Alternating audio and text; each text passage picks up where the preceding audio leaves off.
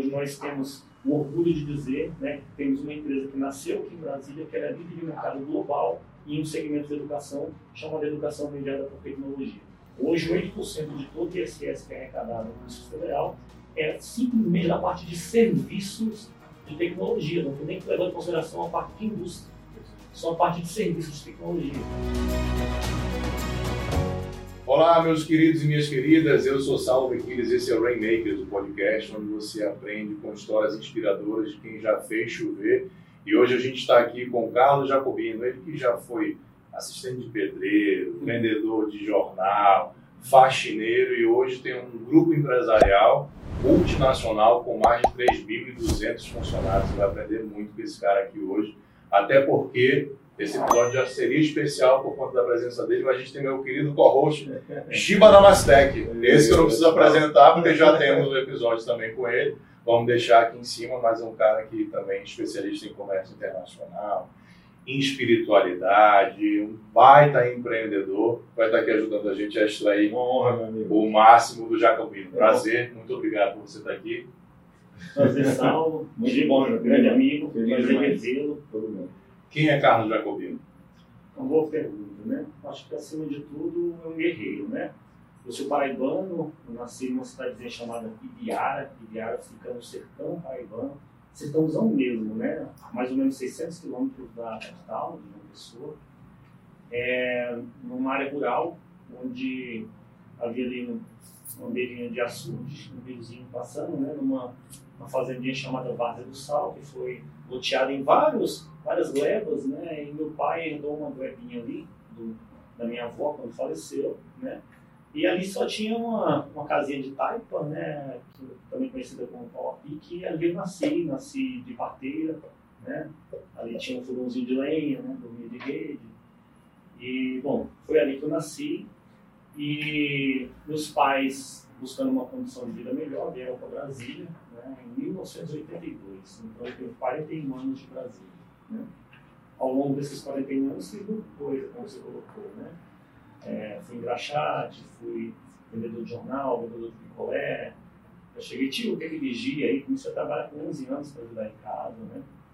Meus pais, é, quando vieram para Brasília, o primeiro emprego que eles conseguiram foi como caseiros de uma chácara. Na verdade, o caseiro era meu pai, só ele recebia, mas minha mãe também trabalhava e naquela época, né, início dos anos 80, só se pagava para o marido, a mulher trabalhava mais do que o marido, mas, né? E era ali aquele salário mínimo naquela época para sustentar é, meu pai minha mãe e quatro filhos. A minha irmã caçula não tinha nascido ainda, ela já nasceu aqui é, em Brasília. Na verdade, ela nasceu no Goiás, mas já, já com a nossa vida é, estabelecida em Brasília, né? É, bom, e aí estudei em escola pública, tive um, um trabalhão para conseguir me formar, me formei, é, me casei cedo, empreendi cedo, né, e, e pude experimentar aí na vida, né, assim, a, as dores, mas também as delícias do trabalho duro e do empreendedorismo. Né? Acho que é um pouco que a gente vai trocar aqui. Né? Então, eu me considero um cara guerreiro que continua batalhando. Maravilha. Vou passar a bola para o Gil, então, é. com a primeira pergunta. Rapaz, vocês não têm ideia da alegria que eu estou, porque dividir essa mesa aqui de entrevista com o Saulo já é uma responsabilidade, mas uma honra, viu, meu irmão? Muito grande. E particularmente porque o convidado é Carlos Jacobino. Porque eu, eu, eu estou aqui fazendo uma dupla com, com você para abordar um pouco sobre a vida de alguém que eu admiro muito. E, e as minhas coisas, quem me conhece sabe que eu falo de alma, né? Porque te acompanho há muitos anos, sei de muito tempo da tua jornada, quando vocês começaram, né? Temos aí uma irmã amiga que é a Maiana, sim, que, sim. que ajudou na fundação do seu grupo empresarial. E de tudo que conheço, esse papo aqui me, me faz já te perguntar, talvez já com a intenção de mostrar um pouco do que já conheço, mas para um público muito maior que nos assiste, Jacobino. É, em que momento o modelo mental que te levou a lutar, a buscar espaço emprego nos lugares que você foi dar aula, que você tem uma jornada grande em torno da educação, do conhecimento, na busca né, do seu próprio dinheiro para poder ajudar a família em casa. Mas em que momento essa, essa trajetória de emprego, de buscar sobrevivência, ela vira para o um conceito, para uma ideia de que você poderia empreender? É excelente pergunta, né? Eu acho que nós temos algumas bases fundamentais e ao longo da nossa vida a gente vai sendo moldado, vai sendo é, lapidado sobre esse alicerce, né? É, bom, o primeiro deles, claro, é minha família, né? Então, assim, essa mudança do mundo mental, ela, ela vem de algumas experiências dentro de casa, nas realidades lá da minha mãe, né? Nordestina, sofredora, é, de uma época em que havia um, machismo muito forte, né? É, e claro, é, ninguém dá o que não tem, o que não recebeu, né? Meu pai ele agia da forma como ele aprendeu, como, ele, como era a cultura, como que era certo, ensinaram que era certo para ele, né? E ele também amadureceu e mudou na vida, né? Mas tanto minha mãe quanto meu pai, desde cedo, eles nos ensinaram, não só a mim, mas, mas minhas irmãs também, né? Somos cinco em casa, é, algumas algumas premissas que são importantes e que são a base para tudo isso que, que você colocou, que veio, é, de certa forma, uh, construir, né, sedimentar essa, essa vida empreendedora e, e todo esse, uh, não posso usar a palavra sucesso, né, mas, mas toda, todas essas realizações, né, o sucesso é relativo, a gente pode falar sobre isso, mas todas essas realizações que a gente fez. Né, então, minha mãe, ela sempre falava muito da questão da responsabilidade, do jeito dela simples, né? Falava, olha, é, tem que ser responsável, você não pode chegar atrasado, não pode faltar. Ela falou assim, olha, eu nunca faltei no do trabalho, nunca cheguei atrasado, né? É, por outro lado, meu pai, ele, ele era um homem, sempre foi um homem de poucas palavras, um homem é, sistemático, mas um homem que onde ele chega, ele põe respeito. Meu pai não precisa abrir a boca para impor isso. Quem olha para ele vê naquele assim, uh, um homem que, que, que, se impõe, sabe assim, que, que foi para mim um, um motor de autoestima muito grande. Então, até um episódio que eu já postei uma vez, na, é, nessa época que a gente trabalhava, né, nossa família trabalhava, eu não trabalhava comigo, mas meu pai e minha mãe como caseiro numa chácara, né? E eu lembro no Natal, o, filho do dono da, da chácara, que por acaso também é meu xará, tem o mesmo nome que eu, então, também chamava Carlos lá. Ele ganhou um presente, era um carrinho do Batman, né? E eu queria brincar e, e de certa forma, ali o menino pegou o brinquedo, eu, criança, né? Natural de criança. Natural de criança, né? Não deixou brincar, né? E, e eu muito pequeno, mas eu lembro que meu pai, meu pai, é, do jeito dele, ele mostrou para mim, né, não necessariamente com essas palavras, com essa retórica, mas, mas deixou claro o seguinte, ó, é, ninguém é melhor que você, você também não é melhor que ninguém. E você não pode nunca baixar a sua cabeça. Meu pai usa uma frase que eu já ouvi ele falar várias vezes, que é a frase que ele, que ele falava assim, né, é, dentro da, da, da, forma como ele se expressava no meio né, das pessoas com as quais ele, ele sempre lidou, ele dizia o seguinte, eu não abro para homem nenhum. É, ele está falando ali não só do ponto de vista físico, que assim, se, se quiser tirar uma né, é, para cima dele, que, que ele não tem medo, que ele encara, mas também do ponto de vista é, da autoestima, do ponto de vista de que ninguém é melhor do que ele. Teria tudo para ter uma autoestima baixa, né? Teria tudo para ter um. Nordestino, aqui, é, sofredor, trabalhando, foi pedreiro. Quando eu trabalhei como servente de pedreiro, Ou seja, tudo que a sociedade joga pra, a pessoa para baixo, ele teria tudo. Mas, mas ele não. Ele tem os erros dele, né? É, como eu tinha os meus, cara, qualquer ser humano tem. Mas essa coisa assim da autoestima, né? É esse pilar fundamental. Então a família é um deles, né? Eu tive um grande, um grande pilar também na parte empresarial, é, que me ajudou muito e teve um outro pilar, né, que, que é a minha esposa, né, assim, a, a minha família lá, né. É, eu falo, eu falo e repito que eu não seria metade do homem que eu sou se não fosse marido, né, minha esposa, né, com a qual eu tive três filhos, né. É, a gente engravidou quatro vezes, adotou uma criança, seriam cinco no total, a gente perdeu dois, né. É, mas, mas assim, Marília, ela é um desse, desses pilares, né, desse tripé? Então, minha família, meu pai, minha mãe, minha esposa, é, na ordem que as coisas chegaram na minha vida, né? E em terceiro, o, o Everton, que fundou o grupo ISG junto comigo, né? Que é um grande irmão, que foi meu sócio na ISG até pouco tempo atrás, está é, tá com outros desafios, mas nós continuamos sendo sócios em outros empreendimentos, nós temos vários negócios juntos, né? É, e assim, acabou que eu me tornei a média dessas pessoas. Um pouco do meu pai e da minha mãe, é, muito da minha esposa e profissionalmente muito desse cara que é visionário, que onde eu tiver e eu puder, eu vou sempre lembrar e falar dele.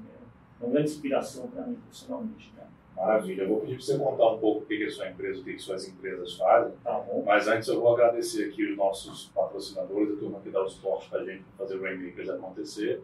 A gente está aqui nos estúdios da Facilite Contabilidade Global, que faz a parte de contabilidade digital para as empresas, mas que também para, para quem está assistindo a gente, para quem assiste o Rainmakers, eles abrem a sua empresa numa primeira consultoria contábil de graça. Então o link está aqui na descrição do episódio você entra em contato com a Facilite e vai ganhar essa assessoria. Assim como Miquiles Tavares Advocacia Empresarial, afinal de contas, a, o nosso trabalho lá na Miquiles é fazer o empresário empreender tranquilo, sem problemas jurídicos, com essa segurança. O que, que suas empresas fazem? Bom, é uma boa pergunta. Né? É, a primeira empresa que nós abrimos se chamava Intellit. Ela era uma empresa que ela, o nome queria resumir um pouco da proposta. A proposta seria uma pegada de inteligência né, na TI. Né? Intel IT, uhum. ou Intel IT, inclusive tem uma história interessante, né? a Intel nos, processou, é. a, multinacional Intel nos processadores, é. porque ela entendia que o nosso nome era um nome é, que só repetia Intel e acrescentava um sufixo da linha de negócio que ela atua, que IT. era IT. Exato.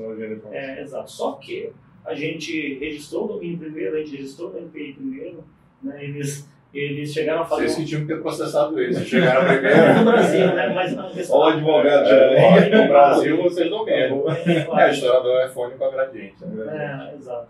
É, eu sei que eles chegaram a fazer uma proposta, ofereceram um valor para a gente mudar de nome, mas a gente nunca entrou em acordo com eles, eles perderam, uhum. eles perderam, né? Fomos processados por conta desse nome, né?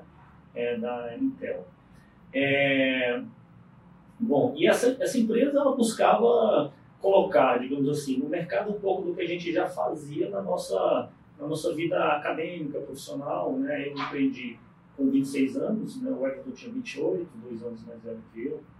Eu sempre brinco, né? É, ele parece ser mais jovem, mas ele é mais velho. é, ele tinha 28 anos, também muito jovem. É, e, e, ele já tinha, ele é oriundo da área de TI, assim como eu também era oriundo da área de TI. A gente, obviamente, é uma empresa para vender serviço, consultoria, né?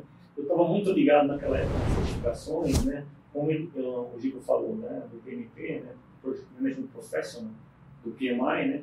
Foi uma certificação que foi muito badalada ali no início dos anos 2000. Eu fui um dos primeiros aqui em Brasília para conseguir uh, essa certificação e eu estava ali, digamos assim, praticamente 10 anos abaixo da idade dos meus pais, né?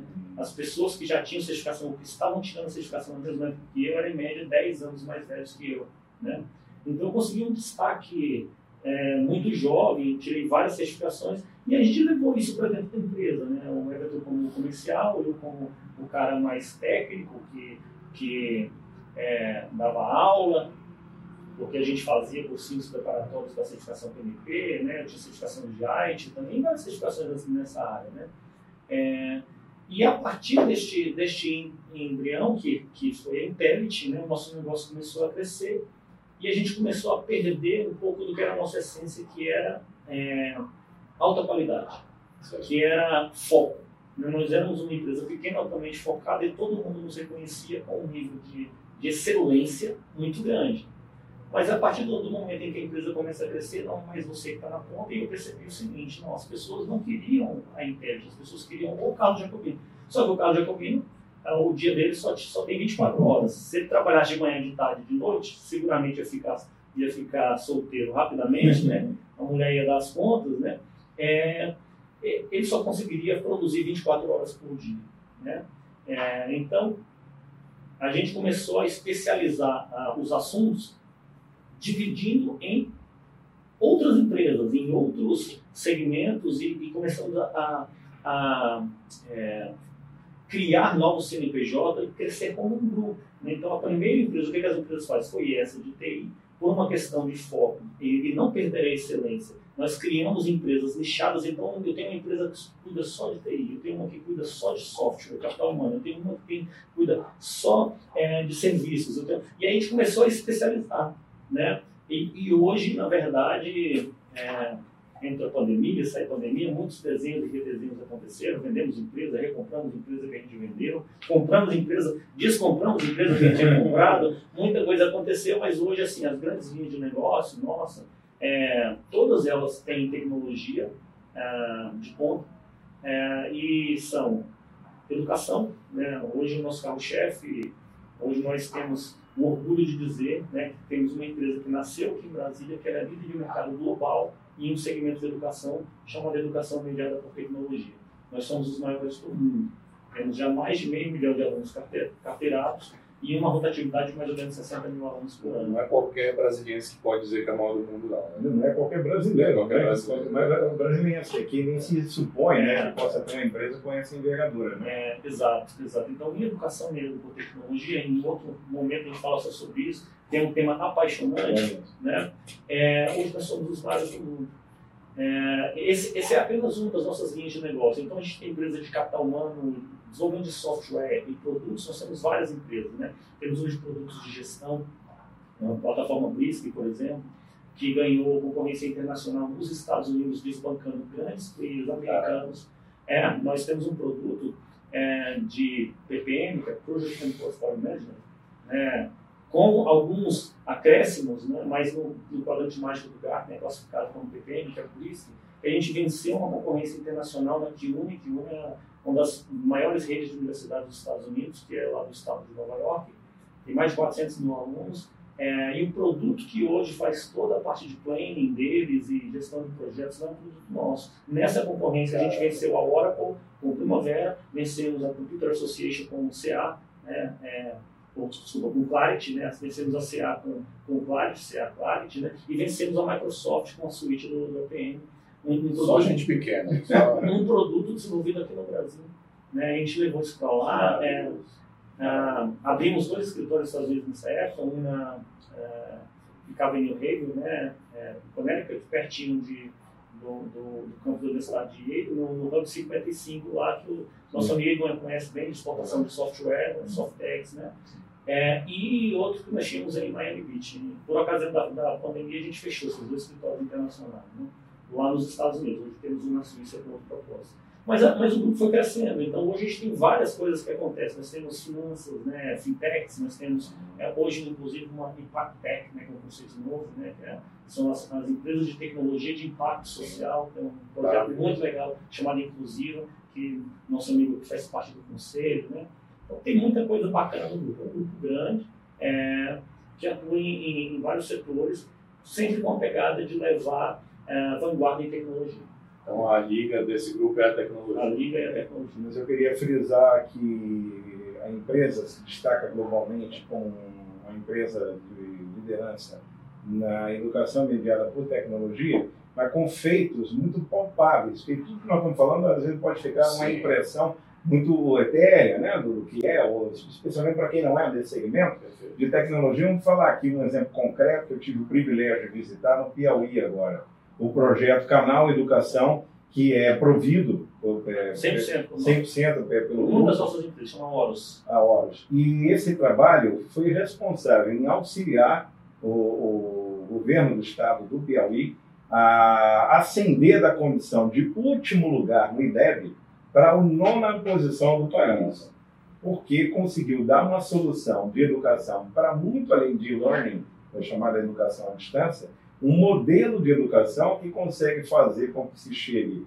na ponta, em mais de 900 polos diferentes em todo o estado, uh, um conteúdo, uma qualidade de ensino, de didática e de uma metodologia pedagógica muito avançada para regiões em que um professor de matemática está dando aula de biologia porque não tem lá professor. E essa não é a realidade, infelizmente, da educação é, só do Piauí, brasileira. E o grupo conseguiu, então, dar soluções usando satélites é uma transmissão muito, um projeto de infraestrutura muito caro, mas também de um padrão de qualidade pedagógica que ajudou a esse resultado. Então, para os nossos queridos telespectadores tangibilizarem um pouco mais, que é a tecnologia, isso e aquilo, mas é transformação social direta através da educação. É, deixa eu só fazer um recorte aqui mais específico. Se uhum. você pegar apenas o nível médio, né, o ensino médio, é, o Piauí já está em sexto lugar. Quando você pega a nota geral do IDEB, ele está. O, o problema da nota geral do IDEB, que está em nono lugar, é porque tem a parte do município.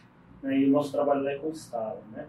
É, e, e, tem mais, a gente está, nossa perspectiva é passar para o terceiro lugar na, no, IDEB desse ano, porque as projeções das notas dos alunos vão apontar para isso. Porque é o único Estado que, recorrentemente, nas últimas 10 avaliações do IDEB, o único do país conseguiu sempre notas superiores à avaliação anterior. Ou seja, tem uma, uma escala crescente de, de avanço na educação. Né? E 100% dessa mudança ocorreu após a implantação do plano de educação, que é 100% provido pela OBS. Toda a infraestrutura tecnológica, os laboratórios, os polos tecnológicos que, que acontecem nos 225 municípios do estado. É, esse não é o único cliente da gente, né? mas o Giba é, citou como um case muito importante e é o nosso nosso maior case. E além do resultado para o gestor público da educação, eu acho que é, tem resultados para almas, para pessoas. É né? Nós temos alguns alunos né, é, que, estão, que estão hoje tendo acesso a coisas que dificilmente eles teriam. Veja bem, quando você olha, minha filha faz medicina, né? É, ela fez seis vestibulares, passou em cinco universidades mas ela é privilegiada, porque ela pode estudar nos melhores, nas melhores escolas particulares que, que existem, que têm condição financeira. A turma do Piauí, que está 200, 300, 400, 700, 800 quilômetros da capital, não tem. Ele tem que estudar naquela escola pública municipal que está lá. E a gente está conseguindo colocar aluno 100% de escola pública, de município, que mal tem é, energia em medicina na Universidade Federal. 100% no, no, no canal de educação, 100% estudando alunos nossos, né? É, nós tivemos o Rafael, nós tivemos o Matheus de Talveiras, nós tivemos... Fora que os nossos alunos, eles, eles, eles é, são quase todos em, em tempo integral, porque quando ele, quando ele não está em aula no contraturno, ele está no canal de educação, no projeto nosso, ele está fazendo curso técnico profissionalizante, ele está fazendo é. preparatório para o Enem. A gente tem uma grade é, fantástica. Então, os resultados eles são muito mais do que do que indicadores que o gestor público corporativo. É o impacto social, mudança na vida das pessoas, transformação nas é, famílias isso, todas. Isso é o que, é o que me alegra. Não, e é o que me fez chorar muito lá, né? É. Porque você traz, que no final das contas é o, o nosso propósito. Você quer mais água? Não, tem, mais água aí para ele. O nosso, o nosso propósito aqui, no final das contas, é fomentar o empreendedorismo. E você vê o empreendedorismo aliado à tecnologia e impactar um estado inteiro né, dos números macros que a gente está falando, que é uma maneira de você enxergar, mas outra maneira de você enxergar é lá no micro, né, é aquela pessoa impactada, aquela família que foi impactada e que gera um efeito cascata, um efeito borboleta, né, porque essa pessoa que você botou lá, você botou não, você ajudou ela né, a se colocar é, em medicina, a família dela vai ser impactada, a descendência dela. Você vai ter impacto aqui depois de você morrer. Gerações. Gerações. Por gerações. Exato, exato. Né? Então isso é bonito, porque hoje a linha de negócio de educação literatura e tecnologia, ela é muito rentável para nós, né? assim, ela tem um EBITDA muito bom, é, ela tem uma possibilidade de expansão gigantesca, nós estamos hoje a menos de 3% do nosso mercado potencial. Ou seja, a gente tem um mercado ainda gigantesco. E olha que eu estou falando de uma empresa de dezenas de bilhões de faturamento. Deixa eu aproveitar para a linha raciocínio, desculpe te interromper. É que eu quero fazer uma pergunta em cima do que você está falando. O que, que você pode revelar de número para a gente, para a gente ter uma ideia de grandeza? Você já falou que 3.200 funcionários. Quantos CNPJs? Em onde, que lugar você está? Bom, bom é, veja bem, como nós temos... Só explicar um pouco da nossa estrutura. Né? A ISG, que tem esse nome é, por conta da primeira empresa, uma empresa chamada Intet. Quando a Intet virou um grupo, e aí, aí, a gente criou o conceito de Intet Smart Group. Não mais de uma empresa inteligente, mas de um grupo inteligente. Né? E em cada empresa deste grupo eu tenho acordos societários diferentes, tenho, tenho NDAs, claro. algumas coisas. Né? Mas eu posso te dar aqui alguma noção aqui, aqui do grupo. Né? É, hoje nós temos 19 CNPJs, são bastante, né? É, nem todos esses CNPJs eles são é, marcas comerciais, a própria ISG não é uma marca comercial, ela não emite nota fiscal, ela é uma holding pura, você entende muito bem o que é isso. Né? O Tussol é especialista nesse assunto, é expert, né? então nós somos uma empresa. Eu, o, o meu CPF só está como acionista na ISG, é uma SA de capital fechada. Em cada uma das empresas embaixo, nós temos estruturas societárias, nós somos majoritários em 100% das, das empresas. Eu já estou adorando essa estrutura aqui, que eu adoro fazer bom, isso. hein? É, não, É tem, maravilhoso. não tem nenhuma empresa no grupo em que a gente não seja majoritário. Né? É, esse ano nós adquirimos mais duas empresas e, é, bom, e, então eu não posso revelar detalhes Claro, de quem faz claro. o quê, mas, mas assim, são mais de 3 mil funcionários, a gente atua a nível, nível global e posso te dizer que o nosso faturamento ele, ele já está já está na casa de centenas de milhões de reais. Né? Assim, aí, qual empresa está faturando Não, é- esses detalhes? Só para a gente ter uma noção de tamanho, é, eu quero te fazer uma pergunta, que é a seguinte. São quantos anos já desde o primeiro CNPJ até hoje? Ah, Não é essa pergunta não, é só para contextualizar. Quando você abriu o primeiro CNPJ, tem quantos anos? É, o primeiro CNPJ, na verdade, ele é um pouquinho mais antigo do que o grupo. Porque aqui em Brasília nós temos uma tradição muito interessante, né? É, não é uma tradição, mas um, um modus operandi de, do funcionário PJ. Sim. Tem aquele cara que é um funcionário, mas é um, abre o CNPJ, mas na verdade ele está trabalhando em emprego, né? é emite a nota fiscal com obrigação. Então, se descontar esse CNPJ, 17 anos. São É. 17 anos em que você começou lá sozinho com seu sócio, o Everton, né? Perfeito. E hoje a gente tem um grupo desse tamanho. É, começamos eu, Everton e o Fernando. O Fernando saiu no primeiro ano. Certo? Por isso que eu, que eu é, me remeto basicamente ao Everton né, nessa Sim. fase, porque, porque ele quem comeu muito sal comigo, né? comeu muito poeira, nós tivemos muitas alegrias, mas também é, é, muito sangue, suor e lágrimas aí foi, foi, foi derramado ao longo dos 17 anos. Né? É, a Mariana, ela entrou três anos depois, 2009, que, que ela foi, digamos assim, cofundadora, porque o CNPJ da Interit mesmo, ah, ele só surgiu em dois- em 2009. Em 2006, a gente utilizava dois CNPJs. Um que é o da Horus hoje, que era CMM. CMM significava Carlos, Marília e Mariana. Eu, minha esposa e a, e a minha Eu filha. a filha que é existia na época. a filha que existia na época. E, e, Eu já vi e, muita o, e o outro, o outro CNPJ era HF, que era Everton Ferreira, que era o, o, o CNPJ dele, né? Lá na época. A gente operava com esses dois CNPJs, e quando a Mariana veio, a gente por bem abrir um a. A gente já utilizava a marca Intert como, como fantasia, não como razão social, e a gente abriu uma razão social Intert. Mas o que eu queria te perguntar, já para o seguinte. Qual foi a principal decisão que você tomou nesses 17 anos que você acha que tem o maior impacto no fato de vocês terem começado lá pequeno e estar hoje com 3.200 funcionários? Eu acho que assim, é, é uma, até um pouco difícil de compreender, mas assim, a decisão de crescer. É, poxa, mas todo mundo quer crescer, é, mas você tem que decidir crescer, porque você tem que pagar o preço. Todo mundo quer emagrecer, mas nem todo mundo quer pagar o preço. Exato. Crescer é a mesma coisa. Por exemplo, se endividar, é, Tomar tom- risco. tomar risco. Eu vou lhe dar um exemplo aqui. As pessoas mais próximas sabem, acho que agora muita gente vai saber, né? Partir dessa. Tirando no, meu grupo interno, nunca falei isso para ninguém. É, mas assim, teve um dia em casa, lá no início da empresa, ah, apareceu um investidor, é, não vou citar o nome dessa pessoa aqui, é, mas ele ah, prometeu, digamos assim, um contexto para gente e ele, é, por esse contexto, ele iria comprar um percentual da empresa e, né, basicamente, um valor irrisório em dinheiro e um valor razoável à época em facilities, para que a gente pudesse crescer. Então, a primeira coisa que a gente pensou, poxa, vamos, vamos diluir o nosso equity para poder receber esse sócio? Vamos. É, e vamos utilizar esse facility para poder crescer. Não sou ingrato, pelo contrário, agradeço. Eu acho que se a gente não tivesse passado por isso hoje, nós não, não seríamos a empresa que somos. É, é, mas aceitar este cheque nessa condição foi uma coisa muito difícil para nós e nós tivemos que, que pagar o preço por isso.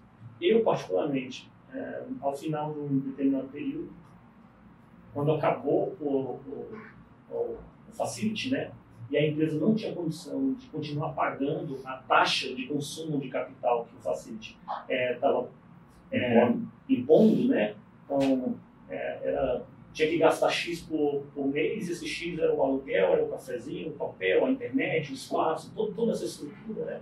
Então, olha, a gente consegue é, manter essa empresa com cinco vezes menos esse gasto é, por o resultado que ela tem hoje. Então a gente procura esse sócio, esse sócio, ok, mas aí é o seguinte, é, se quiser sair, tem que comprar minha parte.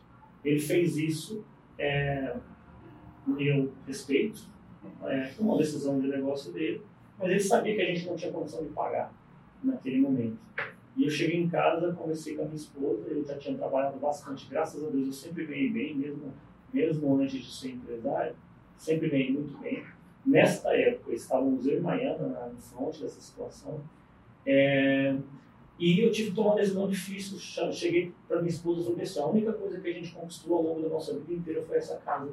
Tudo que a gente ganhou, você e eu, porque minha esposa trabalhou, sempre trabalhou, pesado, guerreira também, está aqui nessa casa. É, se, se, se, eu quiser sair dessa situação, a gente tem que entregar essa casa para ele e começar do zero. Você topa? Você topa? E ela não piscou, não pestanejou. Assim, vai amor, pode ir. Se a gente perder, a gente começa de novo. Isso é uma parceira. Isso é. Isso é uma parceira. Vamos. E, e aí, o que eu fiz? No outro dia eu cheguei no trabalho. Já tinha filhos. Já tínhamos dois. É, porque deixa a situação bem mais dramática. É, então. Cheguei lá, isso foi no final de 2010. A casa, é, na época, valia acho que 300 mil reais. A, a, era o que ele queria pela parte dele. Ele pagou 100 mil reais em facility e ele queria 300 mil, três vezes mais em um ano. Né?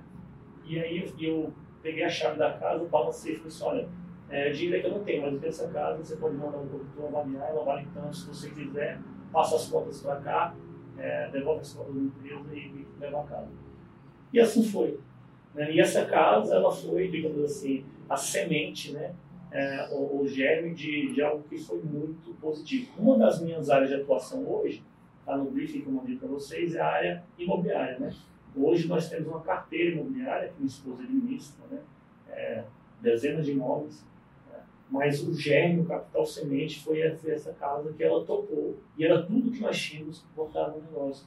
Então, decidir crescer é uma decisão difícil porque você tem que tomar, é, você tem que ter coragem e, e depois que você botou o pé, né, tem, tem, tem, não tem volta mais, você tem que ir, né? É, desistir não, não, não, era não é uma opção, não é uma opção desistir, né? Então é, isso foi uma coisa que, que foi muito significativa, né, para mim, para minha família eu sei que pouco mais de um ano depois, aliás, pouco menos de um ano depois dessa situação, dessa casa, eu fiz o meu primeiro milhão. Com 31 anos. Né? É, mas eu tive que ter coragem. E com esse primeiro milhão, a gente comprou um terreno e construiu uma casa muito maior, mais bonita. Nós ficamos morando de aluguel naquele meio tempo. Ficamos morando de aluguel. Na verdade, nós ficamos morando de aluguel, pagando aluguel para ele. Olha. Na casa que você passou para ele, pagando aluguel para ele. Pagando aluguel para ele na, na, na, nossa casa lá. Ficamos um ano pagando aluguel para ele, até porque depois que eu vendi a minha casa, eu comprei um terreno, esse terreno eu comprei financiado pela Caixa, e foi construir outra casa. Então, enquanto a gente se mudou para essa casa nova, até antes, para engraçado, a, a gente terminou primeiro a parte de cima da casa, que era o que o dinheiro dava, né? Então só tinha vidro na parte de cima, na parte de baixo não tinha vidro. A escada que a gente subia, no projeto era uma escada muito bonita, eu me orgulho dessa escada, uma escada que foi feita em balanço a coisa mais linda do mundo. A arquiteto projetou, é, mas eu não tinha dinheiro para fazer esse cara na época, né? Então o pedreiro ele pegou aqueles restos de madeira da obra, sabe? Aí ele fez uma escada é, ali improvisada e a gente passou mais de um ano subindo. Escada de madeira. Nessa escadinha, de, não era escada de madeira, era uma escada de resto de tábua de obra, aquelas tábuas que, cheias de, de prego e das, das colunas lá, né? Cara, mas a gente é, fez com alegria e, e, e, Deus nos recompensou muito, né? É, então, eu acho que assim, respondendo a sua pergunta, né? É, a decisão de crescer é uma decisão difícil. Todo mundo quer crescer, mas nem todo mundo quer pagar o preço. Exatamente. Quantas lições em Inclusive, eu queria pegar um gancho que ele falou de Deus, e também pelo privilégio de conviver um pouco mais, é, ganhei até um presente do Carlos Jacobino, me fez chorar, minha esposa também. Embora a gente não siga uma, uma linha religiosa, como você sabe, específica, né? católica, né? ele é católico, e trouxe de Fátima um, um textozinho, né? Eu respeito muito a, a figura extraordinária de Nossa Senhora de Fátima. Né? É, como que a espiritualidade, de alguma maneira, em todo esse percurso, ela influencia o seu, a sua tomada de decisão, de que maneira a sua ou religiosidade ou espiritualidade, como queira, você acredita que tem efeito sobre os resultados que você obteve? E quanto disso vem de berço? Então, é, o Papa Francisco ele fala que é, quem transmite a fé para os filhos é a mãe. Né? É, eu estava falando sobre isso ontem com a minha esposa. Né? É, eu não lembro o motivo pelo qual nós, nós iniciamos essa conversa, mas eu sei que a gente acabou batendo nesse, nesse contexto. Eu sei que a gente estava falando alguma coisa sobre os nossos filhos e sobre a importância do papel da mãe, que o pai nunca vai, nunca vai ser, nem, nem perto, nem que queira, porque ele vai ser uma mãe e vai ocupar o espaço do mundo. O pai também tem o seu papel, o seu espaço, né? É, e minha mãe, ela sempre foi uma pessoa de muita fé católica, é, de um coração voltado a Deus, temente a Deus muito grande. Ela não é daquelas católicas de estar todo dia em missa, de estar, mas ela todo dia à noite botava a gente para rezar, vai rezar, ensinou a gente a rezar em casa, é, botou a gente para cumprir aquilo que era, que era a, a liturgia própria ali, é, os ritos e os sacramentos da Igreja Católica, né? então a, o batizado, a primeira comunhão, o crisma, né? incentivou a gente a, aos frequentar grupos jovens, né? eu, eu é, também tenho música como hobby, né? eu, eu toquei numa banda, né? Cheguei, chegamos a ter uma banda profissional mesmo, que a gente tocava é, música católica, chamava-se Sacrário Vivo, inclusive. Fiz uma experiência vocacional na Canção Nova, em São Paulo, tem um ano lá na Canção Nova, né? Todo esse lado espiritual, ele, ele é uma base para tudo que você faz, para um trato com o funcionário, para uma situação de justiça que você tem que, que tratar, é, para uma decisão. Muitas vezes você não sabe, mas aquele, aquele é, ensinamento, aquela experiência está lá no teu subconsciente e é um reflexo. Então, tudo que a gente faz, Giba, na minha opinião, tudo que a gente faz, ele tem uh, essa, essa, é, essa reflexão do que está dentro da nossa alma, do nosso espiritual, porque o nosso corpo não é dissociado da nossa alma, né? A nossa mente, a nossa, a nossa é, tomada de decisão consciente, né, ela é construída em cima de um todo um modelo mental cognitivo que tem como base fundamental a espiritualidade, né? né? É o ente e a essência. Né? Então, então somos ente, um ser racional, mas dentro de nós há uma essência que é indivisível.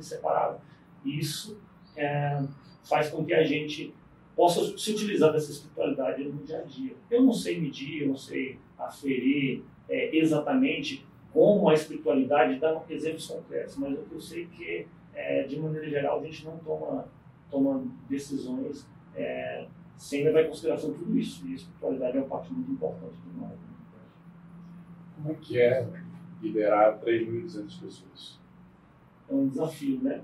É, na verdade, eu, eu, quando comecei no Everton, você fala assim, ele já falou sobre várias vezes, Carlos, lá quando a gente abriu a empresa em 2006, é uma história bem interessante.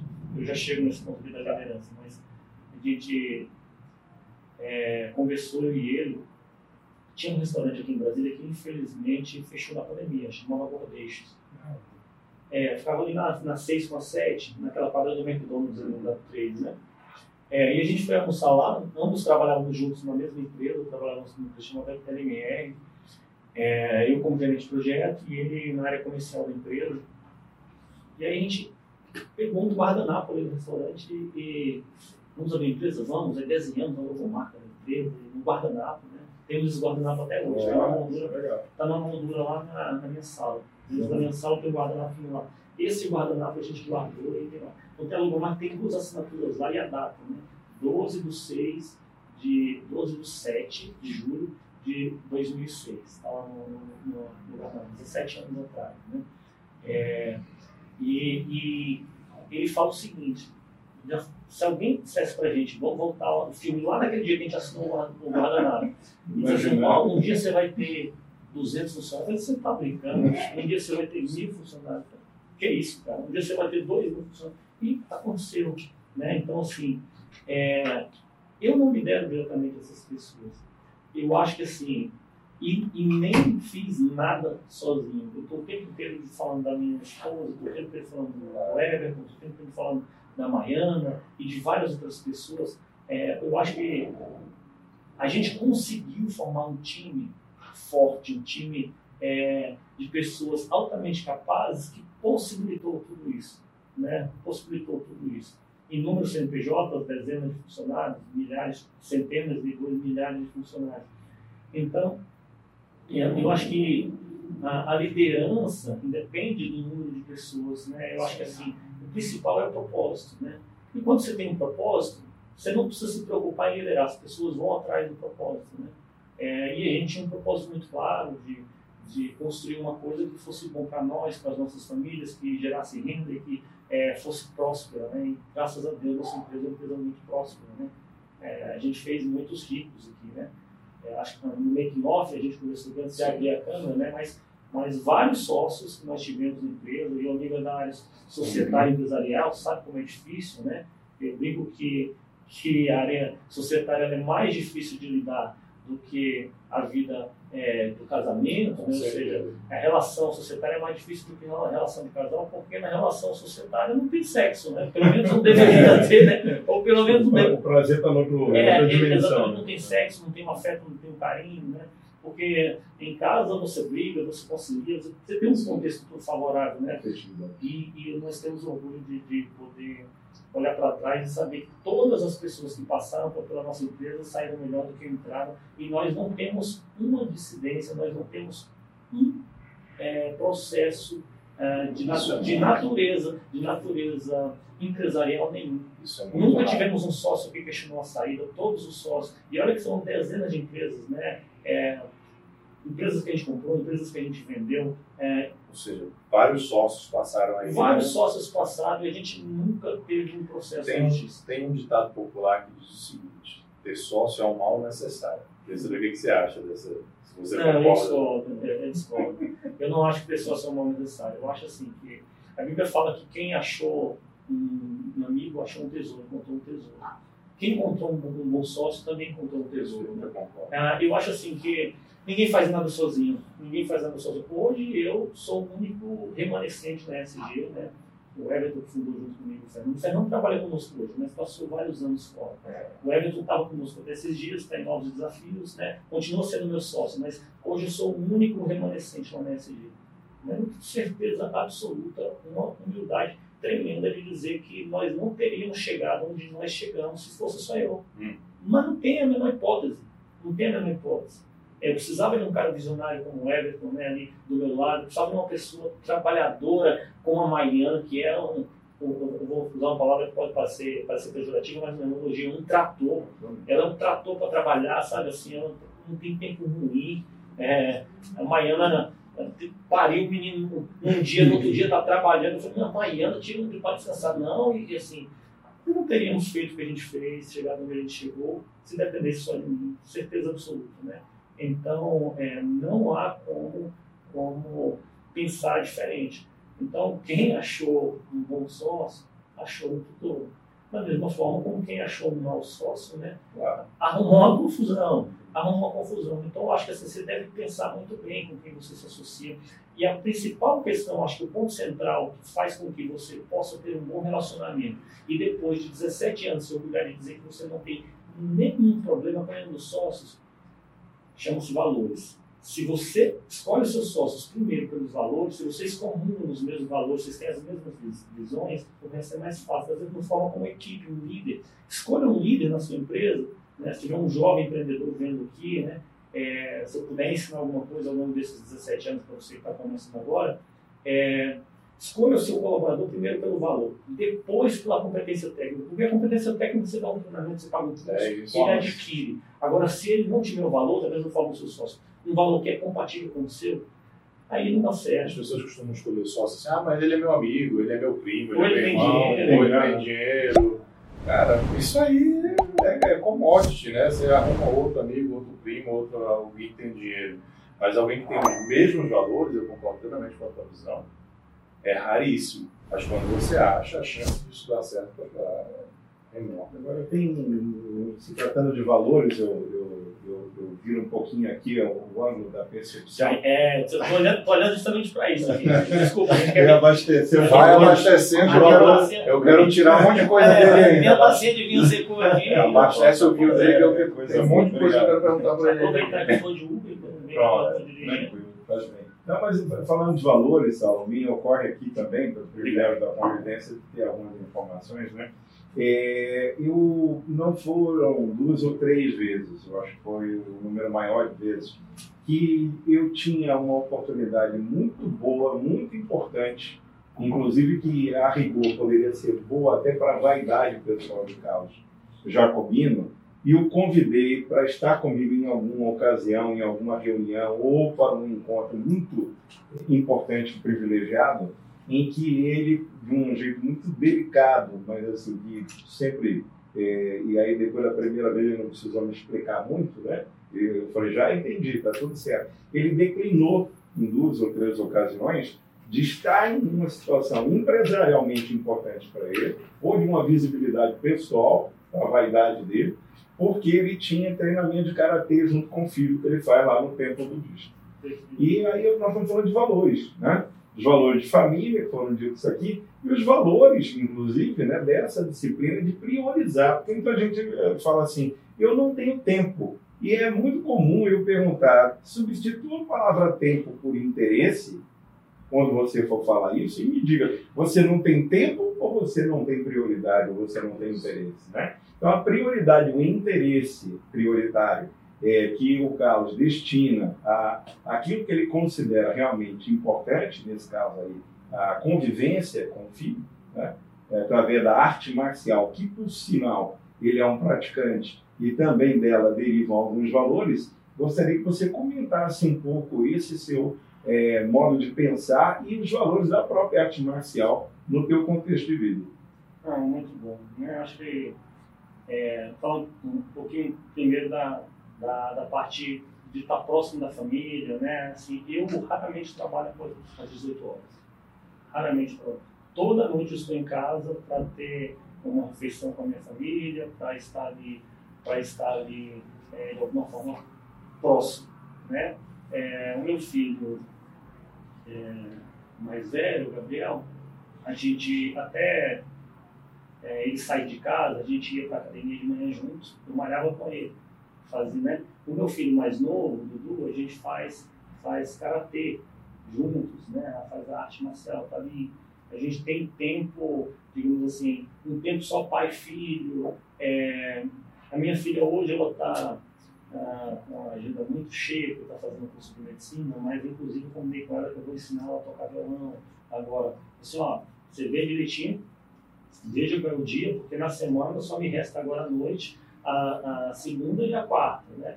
Se você quiser, a gente já fecha para vocês esses dias também para sua aula de violão, né? É, e, e, quando eu tenho uma atividade dessa natureza, né, o Giga sabe, né, me convidou várias vezes para eventos com pessoas importantes que queriam trazer para mim visibilidade, mas para mim tem coisas que são eternas, né? Assim, é, quem lembra com quem é, Júlio César jantou tal dia à noite. Daqui a dois anos ninguém vai lembrar com quem, com quem uh, eu jantei ou deixei de jantar ou estar. Né? Eu peguei Júlio César pelo Cleópatra, qualquer outro, né? Alexandre Grande, etc. É, essas. Não estou me colocando nesse patamar de maneira alguma. Mas, mas se, se eles que são muito mais relevantes historicamente é, é, têm uma digamos assim, uma visibilidade maior do que a minha, é, ninguém lembra, ninguém sabe com quem eles jantaram, é, por que, que eu vou deixar de utilizar esse tempo que é tão pouco dessa vida, né? É, se eu posso estar com a minha família, com meu filho, criando um momento que é eterno, né? É, é, em troca disso, eu acho que não vale a pena. Para mim tem coisa que vale mais do que dinheiro. Graças a Deus a gente ganha bastante dinheiro ao longo da vida, né? É, temos dinheiro hoje é, que nos dá uma, uma tranquilidade, né? É, mas, mas, assim, a família, a, esposa, o filho, então raramente eu trabalho após as 18 horas. É muito raro. Às vezes acontece, então eventos, né? Sessões acontecem. É, e sessões acontecem, né? Então é um pouco disso, digo assim, de, de é, olhar para a família é, priorizar. A arte marcial é uma coisa que na minha vida eu sempre gostei, né? De arte marcial, desde pequeno. Quando eu era pequeno, eu tinha vontade da de fazer karatê, mas meus pais não podiam pagar. Não, só tinha lá em Sobradinho, onde eu morava, só tinha uma academia chamada Sol Nascente, ficava embaixo do hotel Alvimar, tinha um hotel chamado Alvimar, hotel, embaixo tinha academia. Eu ficava lá do lado de fora, a, a, o, hotel, o hotel Alvimar era do lado da feirinha, chamava Feira Modelo, a gente chamava de feirinha lá. E era onde eu vendia jornal no domingo, onde eu vendia o carro. E muitas vezes eu saía da feirinha e ficava vendo os alunos pelo vidro do lado de fora com vontade de praticar e não podia, né? Então, esses dias eu mandei um vídeo pro Giba, eu é, treinando, com, é, é, treinando com o Thiago. É, pois é. Aí, é eu, eu, hoje tenho condição né, de pagar uma aula de karatê para mim e para meu filho, né? Então, é assim, é, é uma, uma coisa que eu faço que eu sempre gostei, mas eu não é, não tinha condição de fazê-lo. Né? Mas eu diria, Giba, que ele é rico não porque ele pode pagar uma aula de karatê, mas porque ele vai com o filho para a aula de karatê. É, tá. ele, tem, ele tem a possibilidade de ir junto com o filho viver esse tempo de qualidade. eterno, né? De, de eterno, é, isso para ele vai ser eterno, para o filho dele vai ser eterno. É, perfeito, exato. Né? Então, então é isso, né? Assim, a, a, a outra parte da arte marcial, acho que assim, de maneira geral, os, os valores, né? Das afirmações né, são comuns, né? Disciplina, foco, resiliência, né? Persistência, né? Porque você tem que persistir, né? É um pouco da vida empresarial, né? valor do treino, eu acho que eu, eu, acho que eu já levei, é, eu acho que eu já levei muito mais pancada na vida empresarial do que ah, nos e, e nessa linha familiar, o que você aprendeu com seus pais que se você pudesse escrever dentro do coração dos seus filhos, deixasse essa lição você gostaria de passar para frente? É, eu, com a minha mãe, uh, eu, eu já falei aqui no início da minha fala, né, destaquei a questão da, do compromisso, né, que minha mãe sempre, minha mãe, meu pai, é, tem certas coisas que eles não nos ensinaram porque eles também não tinham é, recebido, né, é, então, assim, minha mãe e meu pai nunca pegaram um caderno meu programa de casa, até porque minha mãe saía de casa de madrugada, chegava à noite, conseguimos sustentar então não tinha ninguém em casa. Minha irmã mais velha, depois, foi a primeira que abriu a porta, foi para a universidade, aí a gente percebeu, poxa, se ela, se ela pode, todo mundo pode, né? É, todos nós em casa temos nível superior e graduação, pós-graduação, no caso mestrado, no UNB, você na Brasília, né? Tudo. É, e minha mãe sempre ensinou muito a questão do compromisso, da responsabilidade. Né? Assim, olha, o que você pegar, pega para valer, faz, faz bem feito. É, eu sempre falo isso, tem que ter responsabilidade, é, tem que ter compromisso, tem que ir, e principalmente a questão da, da fé, né? Eu acho que é, tem a, o lado do ora, mas tem o lado do, do labora, né? Ora et labora, né? É, um dos maiores filósofos que existiu, né? Santo Agostinho, né? Ela trabalha, né? reza, mas trabalha também, né? É, então minha mãe deixou muito esse exemplo de, de fé, de, de reza, responsabilidade, em ser um bom cristão, fazer boas escolhas, né? E, e, do lado do meu pai, né, essa coisa da, da, da autoestima, a força, do trabalho. É, veja bem, uh, é como, como ele, ele falava do jeito dele sistemático, sisudo, é, com poucas palavras, eles falam, assim, eu não lavo para um menino, eu não baixo a minha cabeça. Pode ser que papo rei na minha frente aqui, eu vou falar, ele vai falar de igual para igual, não baixa o queixo para ninguém. Não tem ninguém melhor do que isso. E isso, isso esses dois pontos, né? A, a, a mãe com a fé e com é, o ensinamento do, do, compromisso, com, com estudo direito, vai estudar, vai, vai, vai, trabalhar, seja responsável, seja compromissado. E meu pai com essa coisa da, da força, da autoestima, do, né? também do, do, do jeito dele. Né? Então, é, eu acho que isso gerou um, um complemento, né?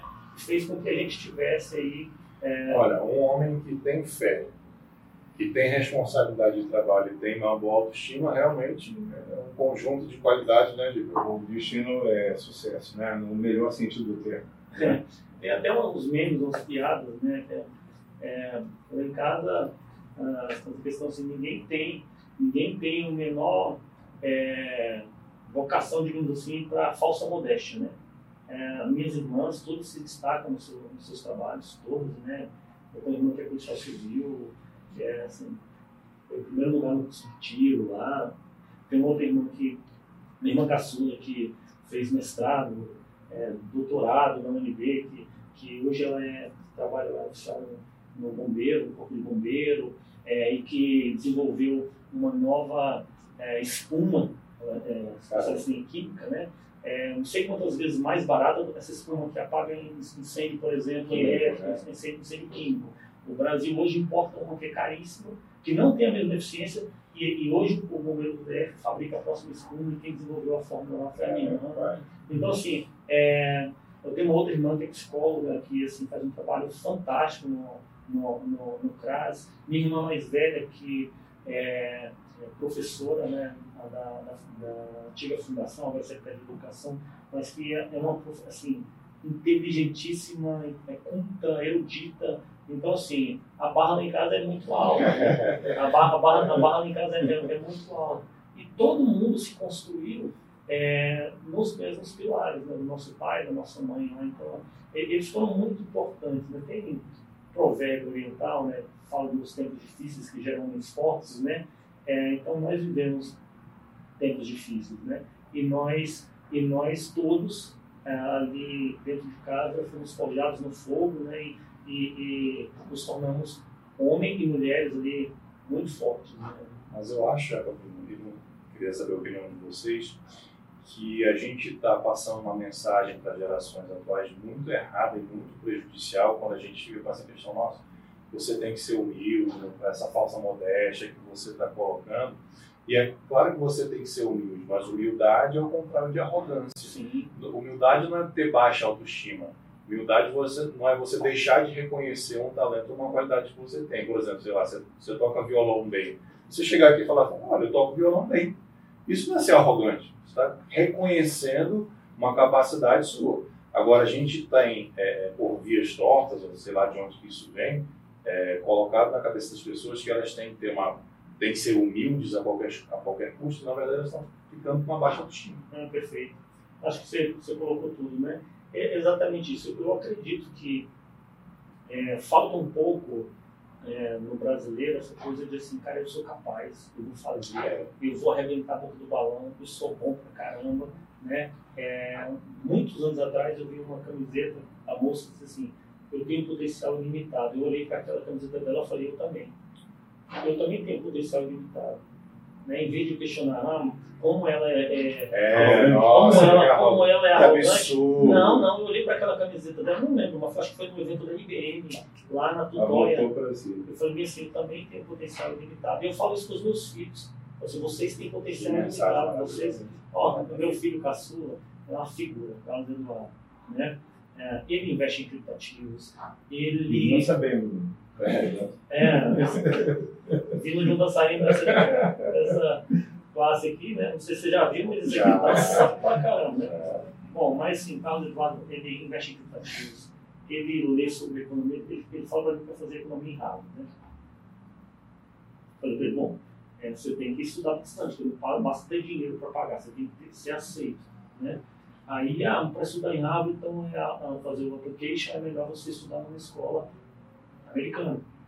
E ele foi estudar na BRS, né, que é uma escola registrada nos Estados Unidos, o diploma dele vai sair com validade americana e vai aplicar como se, tivesse, como se fosse nativo lá, né, para Harvard. Né. É, e ele é muito focado, ele é o único aluno na, na, na, na classe dele lá que tira A em todas as disciplinas, né, ele é A em todas as disciplinas, ele é, assim, inteligentíssimo, super focado brincalhão. A barra da casa é alta mesmo. E tem, zero, e tem zero problema, zero problema de autoestima. Assim, é, é, é, e a gente fala, você tem potencial ilimitado. Né? É, minha filha na adolescência ela teve normal, né? Aquelas crises, né? Ela se acha feia, já passou, né? hoje ela está. Né? É, mas, mas mas ela passou por isso um pouco, né? acho que havia uns 13, 14 anos. É, natural. é natural, a criança está tá mudando um pouco, está mudando, né? fica meio desengonçada. Exato, exato, exato. Então passa, ah, estou feio, essa coisa toda. Mas isso aí passou também. Então a gente é, tem é, filhos maravilhosos. O meu filho mais velho, Gabriel, é totalmente diferente dos outros. Ele não é focado em estudos, é, ele tem uma outra, mas também tem uma opinião muito forte, saiu de casa muito cedo, mora sozinho hoje, trabalha, paga suas próprias contas, né? tem as suas concepções, eu discordo muito da, da, das coisas que ele pensa, mas assim, eu deixei de fazer as escolhas dele. São as individualidades. São as, as individualidades. Né? E ele tem um potencial gigantesco para esporte, para arte, desenho super bem. Todo esporte que ele faz, ele se destaca. Então, cada um tem, tem, a sua, tem, tem, tem o seu jeito. Né? E todos eles sabem e falam, vocês podem ir onde vocês quiserem. E você que está ouvindo a gente, você também pode ir onde você quiser, você é empreendedor, você é empresário, que muitas vezes está numa situação ruim. Né?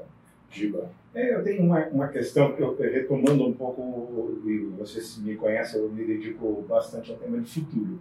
E é impossível para mim não aproveitar essa oportunidade, Carlos Jacobino, e perguntar a você uh, sobre a tua percepção enquanto ser humano, mas também, sobretudo, como empresário, daquilo que se aponta em termos de mudança. Nós é, tínhamos ali uma teoria do Kurt Martin Filler, lá nos anos 80, ele escreveu um livro chamado Caminho Crítico. E ele previ, ele disse que a humanidade levou 1.500 anos para dobrar o conhecimento. Quando chegou ali no ano 1900, esse tempo reduziu para cada 100 anos. Já no pós-guerra, reduziu para cada 25 anos.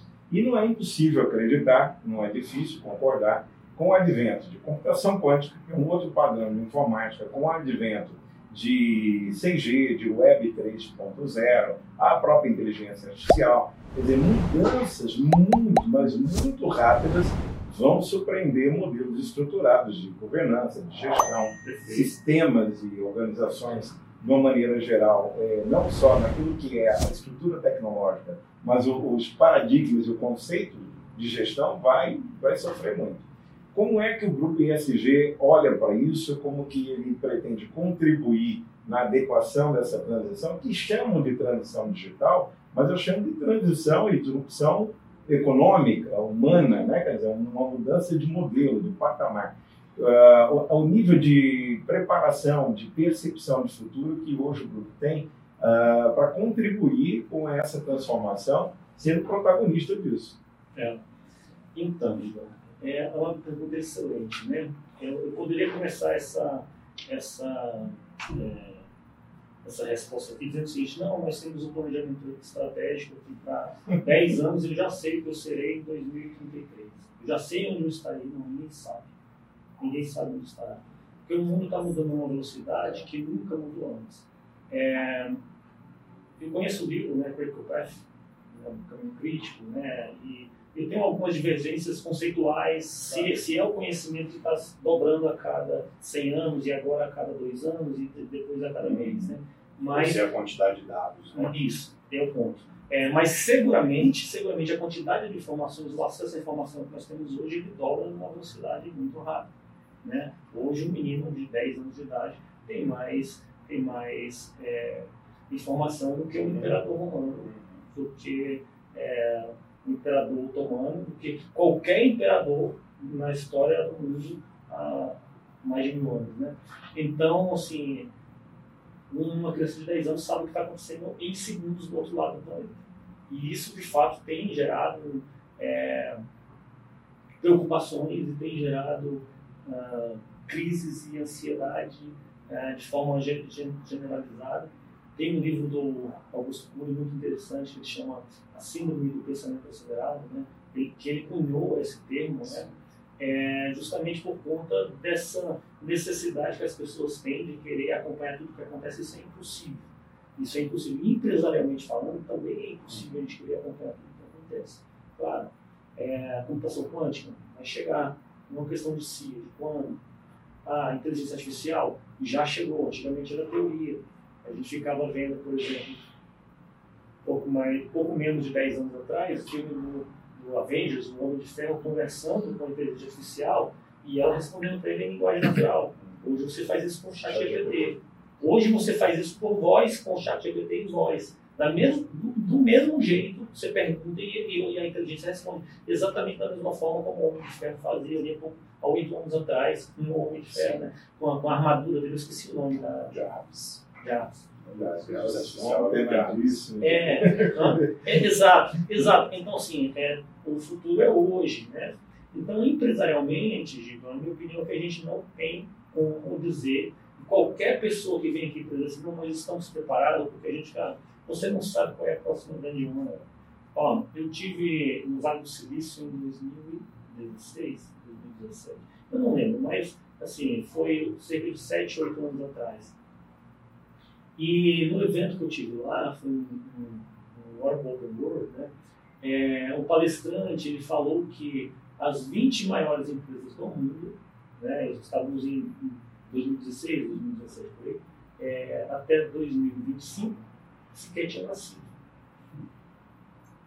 E, e, e, é verdade, assim, você pega aí é, grandes empresas que estão surgindo, estão crescendo, você vê a, o chat GPT, né, a OpenAI, ela, cara, o crescimento do chat GPT em um mês é recorde, nada uh, é, precedeu, nada... Atingiu um milhão de usuários. Não, 100 milhões de usuários, 100 milhões, 100 milhões de usuários em menos de um mês. A Microsoft é, aportou um bi.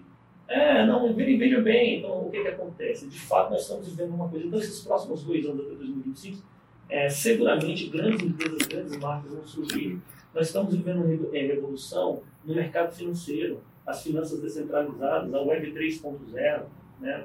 Aí talvez eu deixe um pouco, um, Não, pouco técnico, vontade, um pouco técnico aqui para o nosso amigo Saulo de Jogado, mas assim, é, nós estamos vivendo um momento em que o mundo está saindo de um paradigma de centralização para um paradigma de descentralização total, nos negócios, nos modelos de negócio. Né?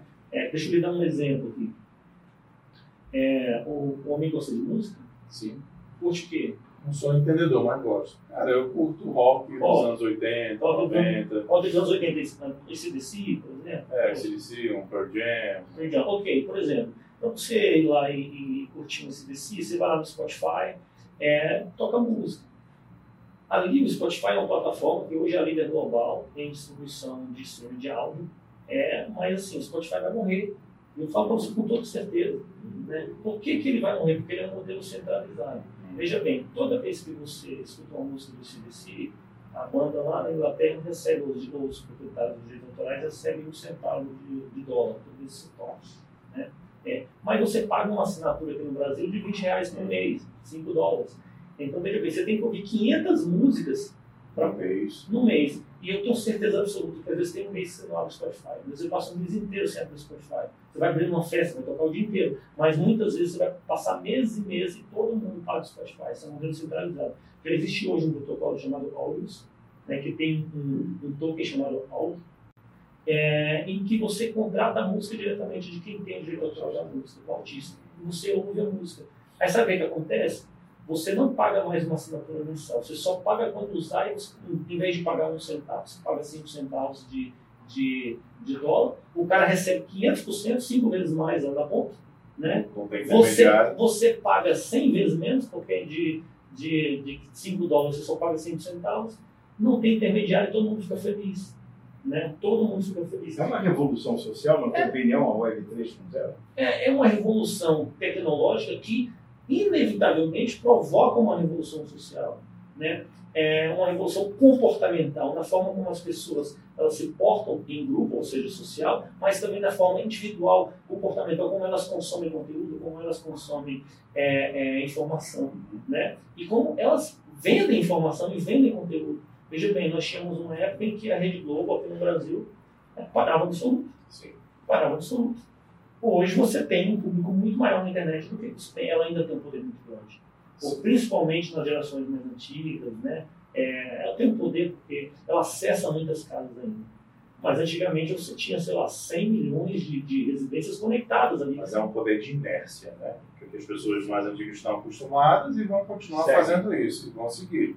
As novas gerações não, não vão seguir isso. As novas gerações não usam TV a cabo. É.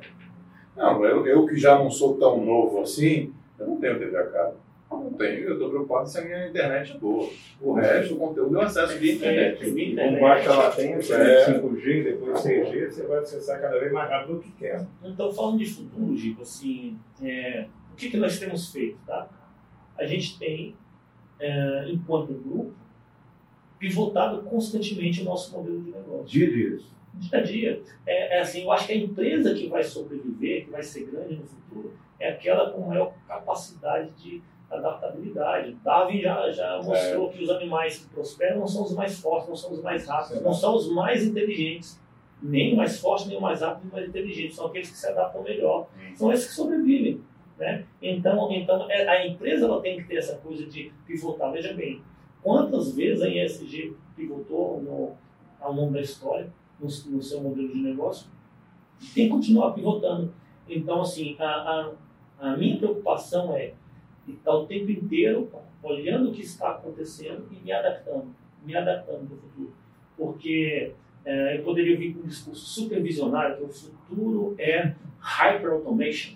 Eu poderia dizer que o futuro é, é artificial intelligence. O futuro é. Eu poderia trazer um monte de sopa de letrinha nos dias e vai dizer, é isso, olhar para o Gartner, é, aquelas coisas que o Gartner prevê o futuro. Mas, cara, na boa, ninguém sabe. Assim como há 12 meses tinha um monte de especialistas dizendo que o futuro é metaverso, metaverso. É, exato, metaverso, metaverso. Que ainda vai ter sua estrada, mas não é mais aquelas Tem. previsões trilionárias. Ah, o, o Zuckerberg, por exemplo, é, o maior fiasco da empresa. Né? É, não só o que ele investiu, mas mais do que ele investiu, ele perdeu de valor de mercado das ações com a meta. Né? Então, sim, você pensa numa coisa, ah, todo mundo quer, quer tentar criar, ele tentou criar o primeiro padrão de metaverso global. Mas você imagina o seguinte, se cada universidade, cada escola, cada um criar o seu, é, cara, ainda veio com essa mentalidade centralizadora. Centralizadora. Que eu acho que é o que a Web 3.0 vai revolucionar muito, é essa mudança do paradigma, do conceito. Embora já os grandes Big Techs queiram controlar a Web 3. Vocês querem ver uma coisa que eu acredito pra caramba? É, disclaimer, não é uma recomendação de investimento. Vista suas calças de gente grande e invista é você mesmo. É. Invista você mesmo, tá? Ponto aqui.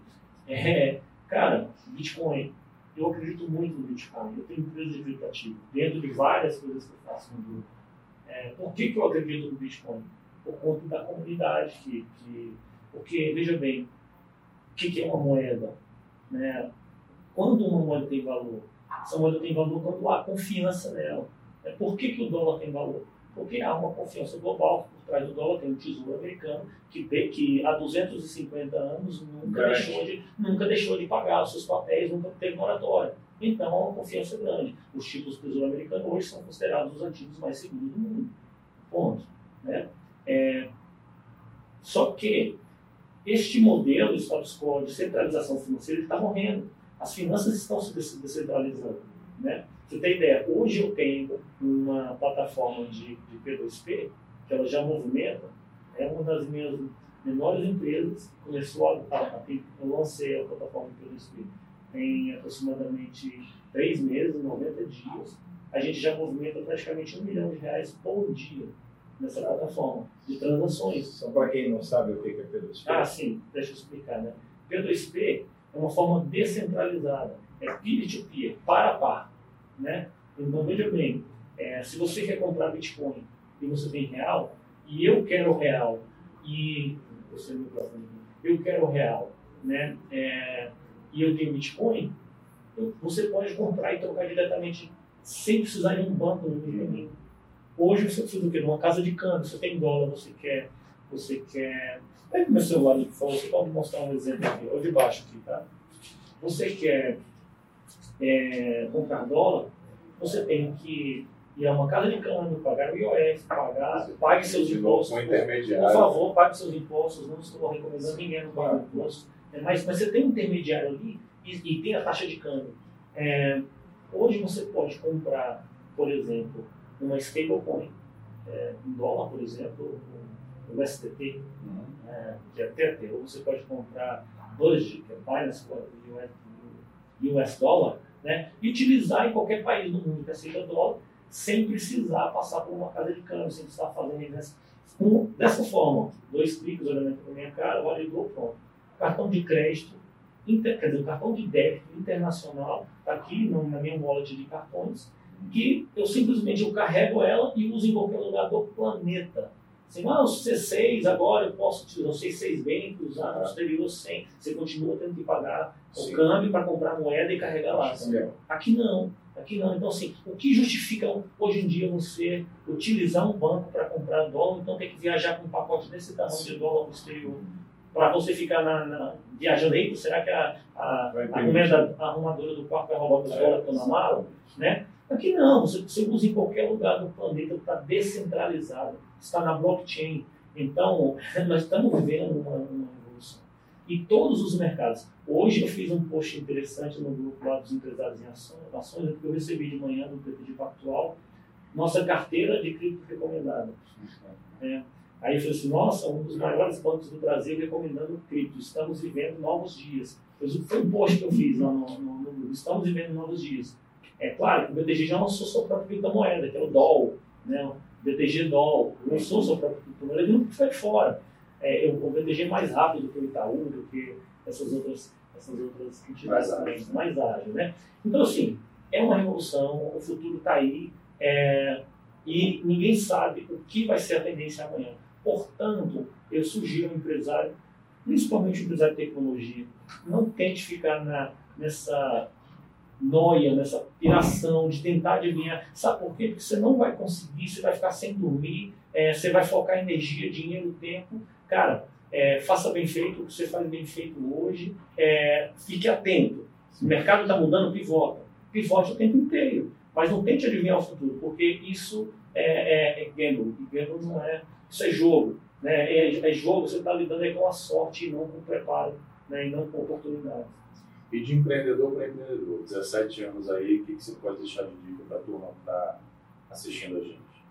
Bom, eu acho que uma, uma boa dica é a seguinte, né? É, tenha fé, acredite bastante, é, suporte os momentos de dificuldade. Muitos empreendedores eles fecham as portas com a primeira dificuldade, né? É, tenha essa é, flexibilidade, aceite o erro, coloque o erro no bolso, né? Assim, prejuízo bom é o primeiro. É, vire a página e siga em frente. Né? Procure não se endividar muito, né? procure ter uma, é, uma finança equilibrada, porque veja bem, uma das coisas que acaba casamento e acaba sociedade é desequilíbrio financeiro. Desequilíbrio financeiro. Enquanto tem dinheiro entrando, está todo mundo bem, né, na sociedade, no casamento também. E se começar a faltar dinheiro, né? Então, essa adaptabilidade, né, as mudanças, essa atenção ao fluxo de caixa, né, e um zelo muito grande com o seu colaborador, né, assim. Por quê? Porque ninguém faz nada sozinho. Você pode trazer aqui os maiores empresários do Brasil. Se eles tiverem uh, um pouco de honestidade, eles vão dizer para você que é, só chegaram onde chegaram porque só chegaram onde chegaram porque tem equipe, porque tem time, porque tem pessoas junto com eles. Né? Então dê uma atenção para o seu colaborador, para as pessoas que te apoiam, para os seus sócios. Né? É, eu acho que é, você tem muito, muito a, a, ganhar com isso. Né? Assim, dar atenção para o seu colaborador. E um último ponto, claro, né? o foco no cliente, no produto. É, tem, tem um produto, um produto bonito, um produto de excelência, de excelência é, ser o melhor naquilo que você faz. Né? É, no nosso caso, eu deixei de, meu negócio deixou de ser uma tecnologia para ser é, administrar outros negócios, participar em outros negócios. Hoje, eu não, eu não tenho uma empresa, eu conheço bastante dos meus produtos, é, mas em cada, em cada é, empresa né, eu tenho um responsável, executivo que é quem toca, né, eu tenho todo um time de índice de governança, eu tenho um CEO, que é o Marco Bettini, eu tenho um CFO, que é o João, eu tenho um diretor é, jurídico, que é o Rairovski, e por aí vai. Eu tenho toda uma área de apoio. Mas abaixo de toda essa área de, de serviços compartilhados, eu tenho executivos, cada um tocando aquele to, business. Tocando, tocando aquele business. E em cada um desses business, a nossa a nossa cultura é seja o melhor na linha de negócio que você atua. Atue com excelência, crie um produto que seja bonito por dentro e por fora. Não é porque tem partes do seu produto que não tem ninguém vendo que você pode uhum. negligenciar. Né? É, vocês já viram um iPhone por dentro? Ou vocês já viram um, um Mac por dentro? Já tiveram curiosidade? Lindo. Na, é lindo por dentro. Ah, uma vez perguntaram para o Steve Jobs por que, que você investe tanto dinheiro na parte que ninguém vê? Ele vê assim, porque eu sei o que tem lá dentro. E quando eu sei o que tem lá dentro, eu valorizo, eu compro mais caro. Tem até umas, uns memes na internet mostrando assim, a, a, uma placa-mãe de um PC e uma placa-mãe de um Mac. Aqui, um emaranhado de fio, vai para lá, vai para cá, aquela coisa, assim, né, cheio de pontos de falha. do outro lado uma arquitetura, uma engenharia perfeita, os componentes todos se encaixando perfeitamente. Você olha para aqueles e tem valor agregado, tem qualidade. E aí, isso, isso é, tem a ver com a autoestima também. Então, assim, você cobra mais caro. É, uma, posso mais uma historinha aqui rápido? É, tem uma, uma, uma historinha que assim, eu tive uma época na, na vida que eu estava com dificuldade de vender o meu curso.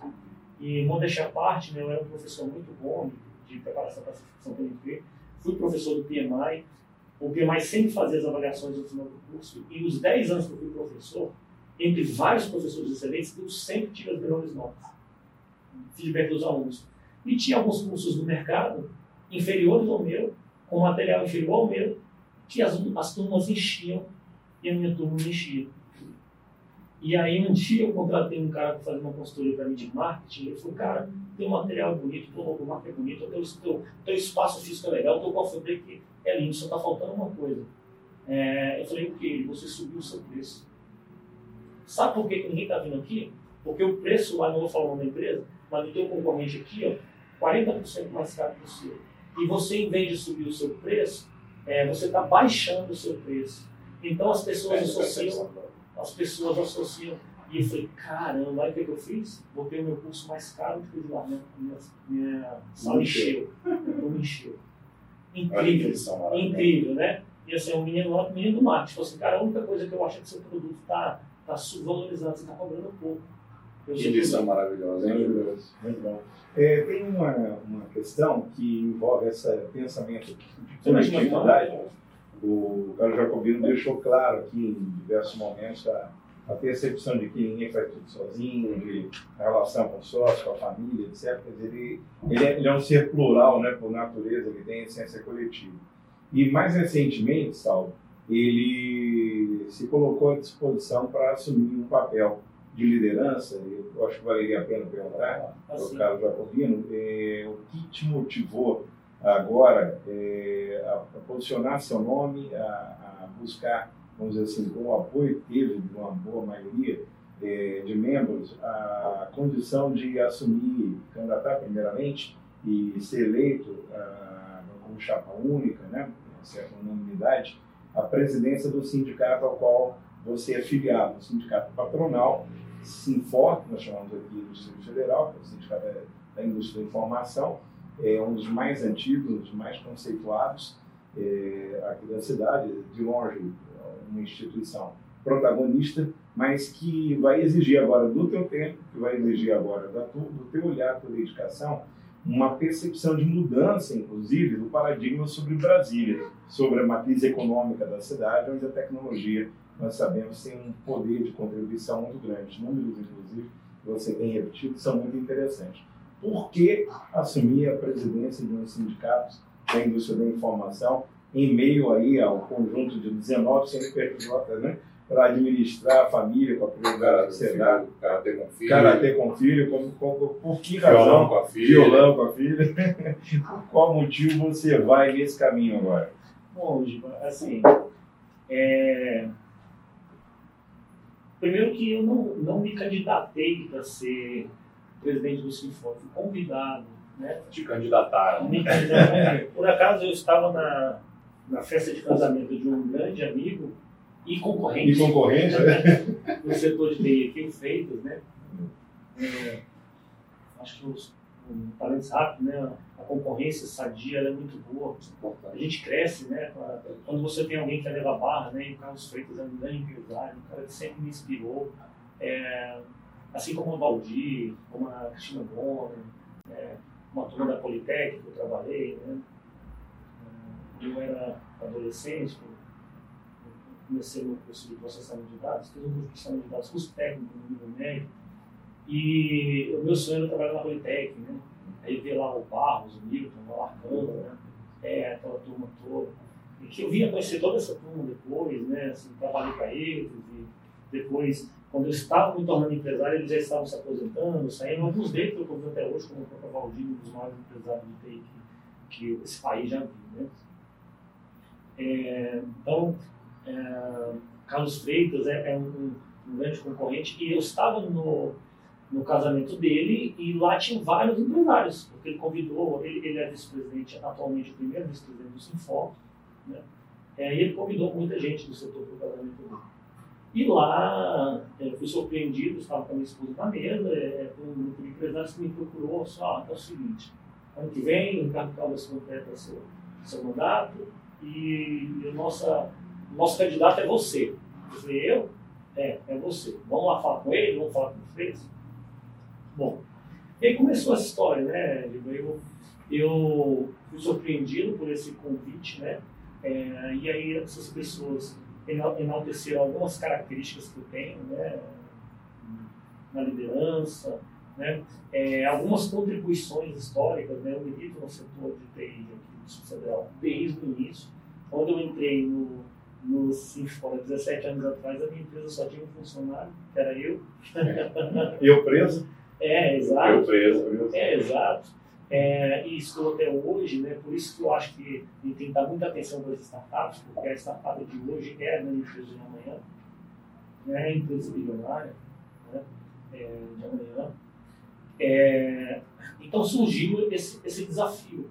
E uma das coisas que eu sempre lutei, é, uma das bandeiras que eu sempre é, foi pela coletividade, foi pela representação é, sindical, pelo peso do empresariado unido. Nós tivemos aí, é, nos últimos anos, agravado pela situação da pandemia, um distanciamento e um esvaziamento do setor empresarial, que hoje é um dos setores mais importantes da economia do Distrito Federal.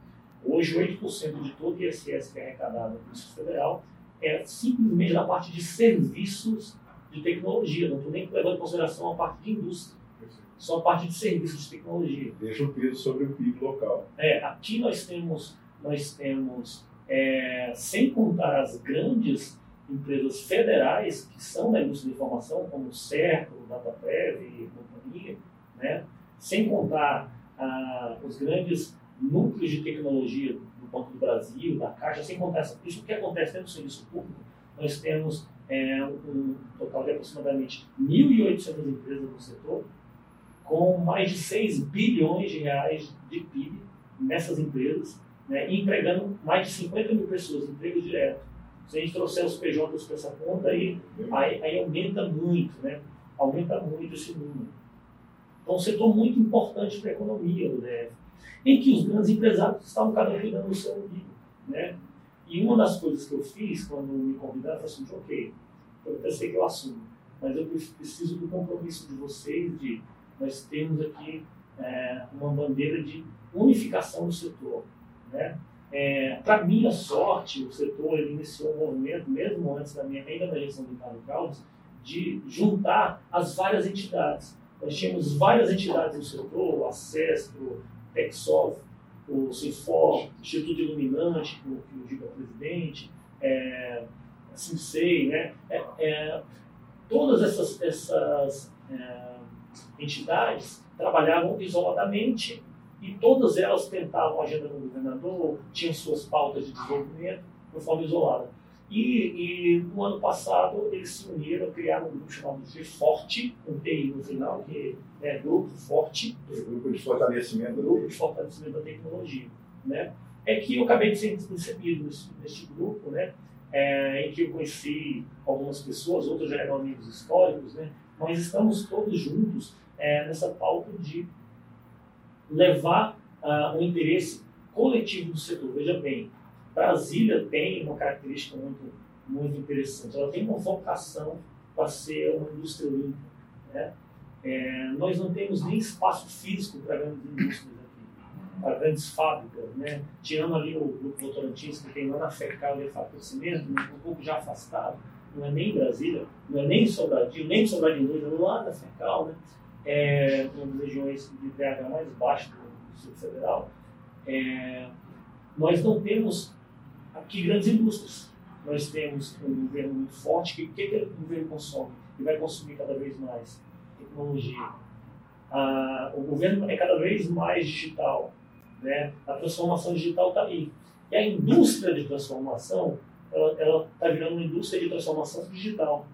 Antes você transformava madeira em móvel, você transformava é, é, aço, em carro. aço em carro e etc. Né? É, é, silício em, em microchip, etc. Hoje não. Hoje nós, nós estamos transformando as indústrias né, digitalmente. E isso, por natureza, pelo fato de nós termos o maior mercado consumidor de tecnologia aqui no Distrito Federal, né, é, o governo compra por ano aproximadamente 60 bilhões de dólares, mais ou menos 300 bilhões de reais é que o governo compra de tecnologia no mundo, ou no Brasil. Né, o governo brasileiro hoje, é, nas suas esferas aí, é, legislativo, executivo, judiciário, né, ele compra aproximadamente 300 bilhões por ano de tecnologia, 60 bilhões de dólares. As maiores empresas de tecnologia do mundo estão aqui vendendo para esse governo. Né? Aqui em Brasília. Você tem escritório aqui da Microsoft, tem escritório aqui da Oracle, da IBM, as maiores da Google, você tem escritório das maiores empresas de tecnologia aqui. Competindo por, por uma fatia cada vez maior no bolo. E nós temos condição de gerar emprego, gerar renda. É, não que, que Brasília tenha potencial só para atender o mercado interno, mas o mercado interno é aquele primeiro degrau que vai fazer com que a gente possa fazer como fez Israel. O que, Israel fez? Israel é muito menor do que o Sergipe, tem um território muito reduzido, Israel hoje gera três vezes mais unicórnio por milhão de habitantes do que a Califórnia, que tem o Silicon Valley. Dez vezes mais unicórnio por milhão de habitantes do que toda a União Europeia. É, Israel focou em tecnologia. Né? Então você tem ali algumas grandes áreas, são quatro, né? entre elas você tem a parte de agrotech, porque eles é, são um país muito pequeno, com pouco território, então eles precisam produzir muito pouco espaço. Eles têm a questão de defesa, explicar o contexto, obviamente, né? É, e eles têm a questão de tecnologia, né? Como, como tecnologia, como é, cibersegurança, e cibersegurança, biotech, é, é, exato, exato. Então eles são muito fortes nisso, eles geram muitos unicórnios. Brasília, com essa, é, digamos assim, essa característica de ter um espaço físico menor, ela tem esse potencial, né? E nós estamos há anos e anos é, digamos assim, envolvidos em questões políticas, em vaidades, em, em, em cada um puxando para o seu lado. E eu falei, olha, eu preciso dos empresários comigo. Vocês querem que eu, que eu assuma essa, essa posição? Eu assumo. Vamos Mas eu não pego nada para fazer mal feito. E eu só vou se eu tiver o apoio. Então, eu trouxe de volta para o setor grandes empresários que estavam afastados. Que estavam afastados perna grande dá disso. grandes empresários que estavam afastados do setor, como o próprio Valdir, como a Cristina Boni, como a Marcelo Draconi, é, trouxe eles de volta para o nosso sindicato. Nós temos é, que ter diálogo com o TCU, nós temos que ter diálogo com o Ministério do Planejamento, nós temos que ter pautas, por exemplo, me preocupa muito essa é, reforma tributária agora, né, em que está unificando ICMS, CSS, ISS, PIS, COFINS. É, por quê? Porque, veja bem, nós tivemos um trabalho gigantesco, e o Giba participou disso, para conseguir pacificar o ISS a 2% aqui no DF. Nessa reforma tributária, quando você coloca tudo no bolo sólido em 5%, não, não, não, é, é, vai ficar entre 6% e 8%, porque o que já se pagava. Quem, quem, hoje não paga ICMS, por exemplo, como a, o setor de serviços, é, vai pagar um imposto que tem ICMS dentro. Então, o nosso ISS, na prática, ele sobe para de 6% a 8%, a depender ali da, da, da, composição, se você já pagava ICMS ou não. Se você não pagar ICMS, você vai pagar mais ou menos 8%, você tem 400% de aumento. E isso tem um impacto terrível para a economia. Então, nós temos que nos unir, temos pautas importantes, nós temos aqui um déficit muito grande de mão de obra. É, a minha empresa sofre, eu, eu tenho uma empresa que trabalha com blockchain, eu estou com vagas abertas há um ano que eu não consigo preencher. Aí as pessoas falam, não tem, não tem emprego. Não, emprego tem, não tem mão de obra qualificada. E olha que eu estou oferecendo salários absurdos, preço de ouro. E não tem gente né, né para poder assumir essas vagas, preencher essas vagas. Né? Então, sim, eu assumi essa, esse desafio para um mandato de quatro anos. Né? É, mais uma vez, não tenho a menor proteção de fazer nada sozinho. Né? Carlos Jacobino é um nome que está à frente de um grupo compromissado, um grupo grande, que tem o Jarbas como primeiro vice-presidente, e que tem um conjunto de empresários que estão dispostos, junto comigo, a trabalhar e a militar. E, e a qualquer momento, se eu me ver sozinho, eu não quero protagonismo, mas se eu me vir sozinho, é, eu ser o primeiro a levantar a bandeira e falar, desse jeito eu não quero. É, ou é o setor está junto, porque nós só temos força se nós chegarmos governador. Esse grupo de empresários que está aqui nessa reunião tem 50 mil empresários. Este grupo de empresários está aqui, ó, paga 8% de todo o ISS, paga aqui 3% de todo o ICMS, aqui, que é arrecadado aqui. É, é, tem um PIB de 6 bilhões de reais que é injetado na economia, que está aqui nesse setor. Vamos conversar aqui sobre, sobre biotique de uma forma é, decente, Vamos ver o que pode ser feito aqui é, em relação a, a, benefícios fiscais, econômicos, né, é, financeiros para esse setor. Né, e, e, e, por mais que eu seja um, considerado um grande empresário, por mais que seja né, uma pessoa que já tem uma visibilidade aqui na, na capital, é, sozinho eu não consigo nada. Então, então, essa é a pauta, esse é o desafio. Né, e, parabéns, eu topei. Parabéns pela aclamação é, e pela atitude de união. Sucesso no desafio, né, Gisele? Para a gente ir finalizando, eu queria lhe perguntar duas coisas. Uhum. Qual foi o maior erro que você já cometeu nessa vida empresarial que você possa compartilhar com a comissão? Recomende um livro aí dos nossos empreendedores, enquanto deixo você pensar, vou agradecer novamente aqui a Facilite Contabilidade Digital, está dando de presente aí para a nossa audiência essa consultoria, primeira consultoria gratuita e abertura da empresa, tudo de graça, basta você entrar em contato com a Facilite, com a Facilite pelo link na descrição. O Miquis trabalha de advocacia empresarial, que ajuda o empresário a empreender com segurança jurídica. Maior erro e indicação do livro. Então, é, Bom, eu vou começar pelo livro enquanto eu penso aqui no livro, porque foram tantos erros. Né? Deixa, deixa o processador aqui em cima do plano pensando, né, enquanto eu digo o livro. Tem um livro muito bom chamado é, You Can't Hurt Me, né, que ele conta a história de um militar americano chamado Goggins, né, um rapaz é, que sofreu bullying, era gordinho na infância, teve uma série de dificuldades na vida. Não vou dar muitos spoilers do, do livro, né? É, em português, se eu não me engano, ele está como Eu Não Posso Me Ferir.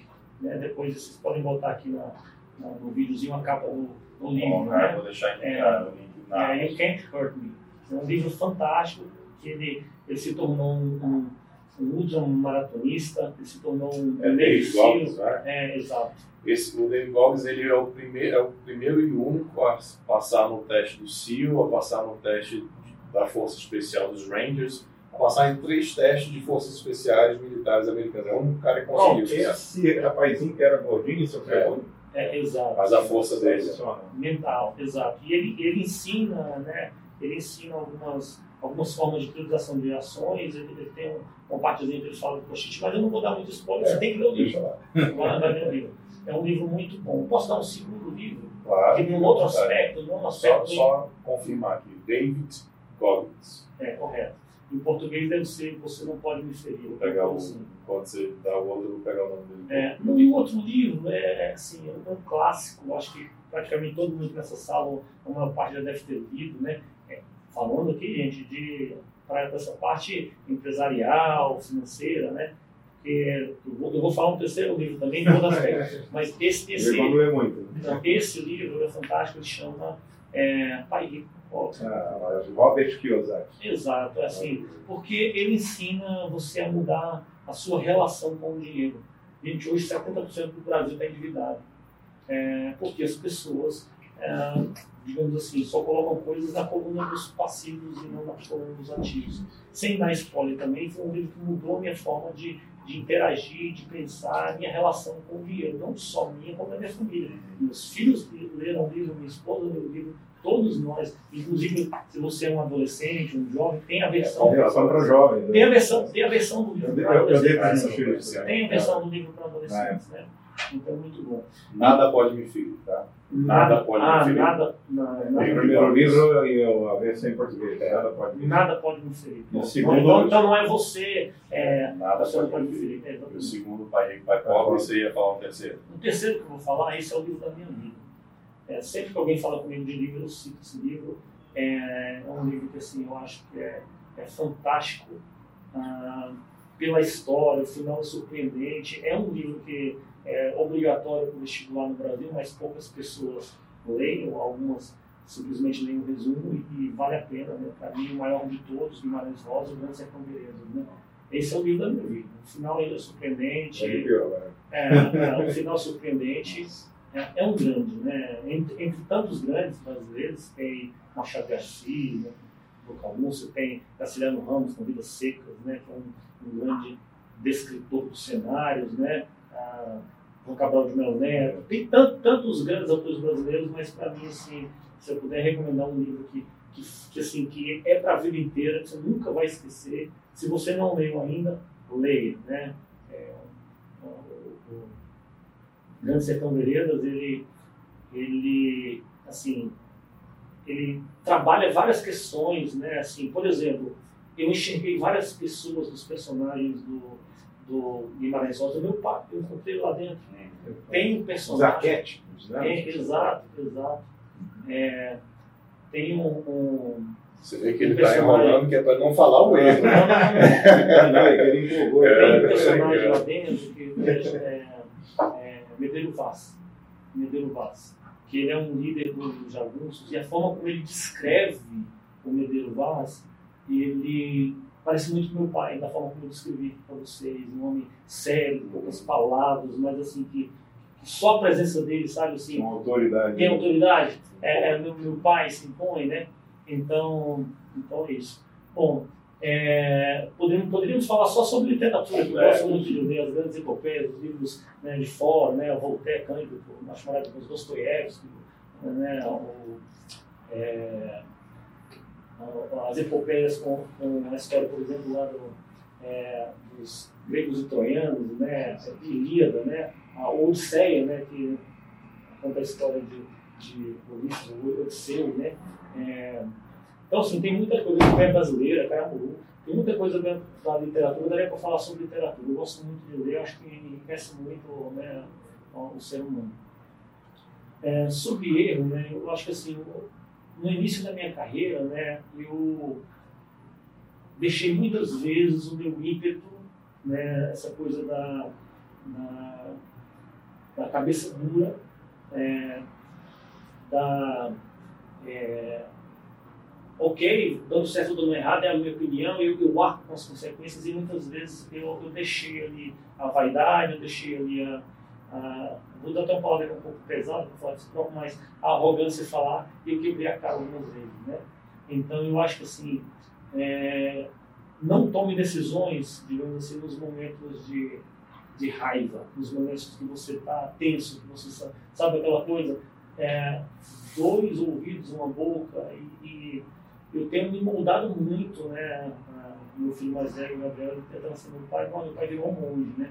Porque antes é, eu sempre fui uma pessoa muito colérica, né? Se você falasse uma coisa, é, e aí eu usava do valor da, trans, da transparência para dizer, ah, então eu vou falar também, falava não, mas às vezes não é como se fala, é, não é o que se fala, é como se fala.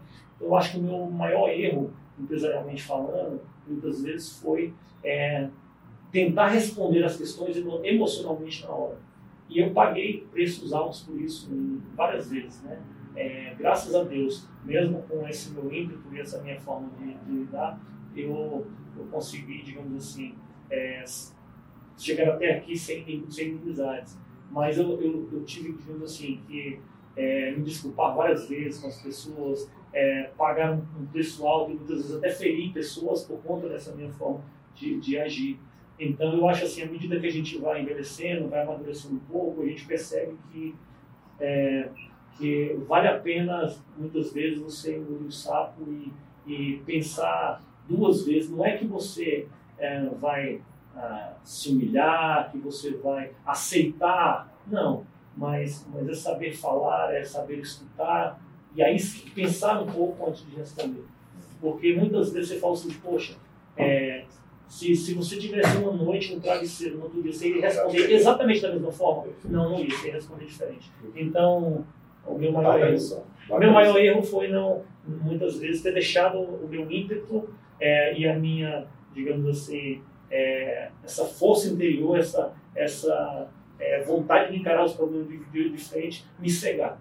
E há o momento certo de canalizar essa força. Perfeito, há um momento, há um momento para cada coisa.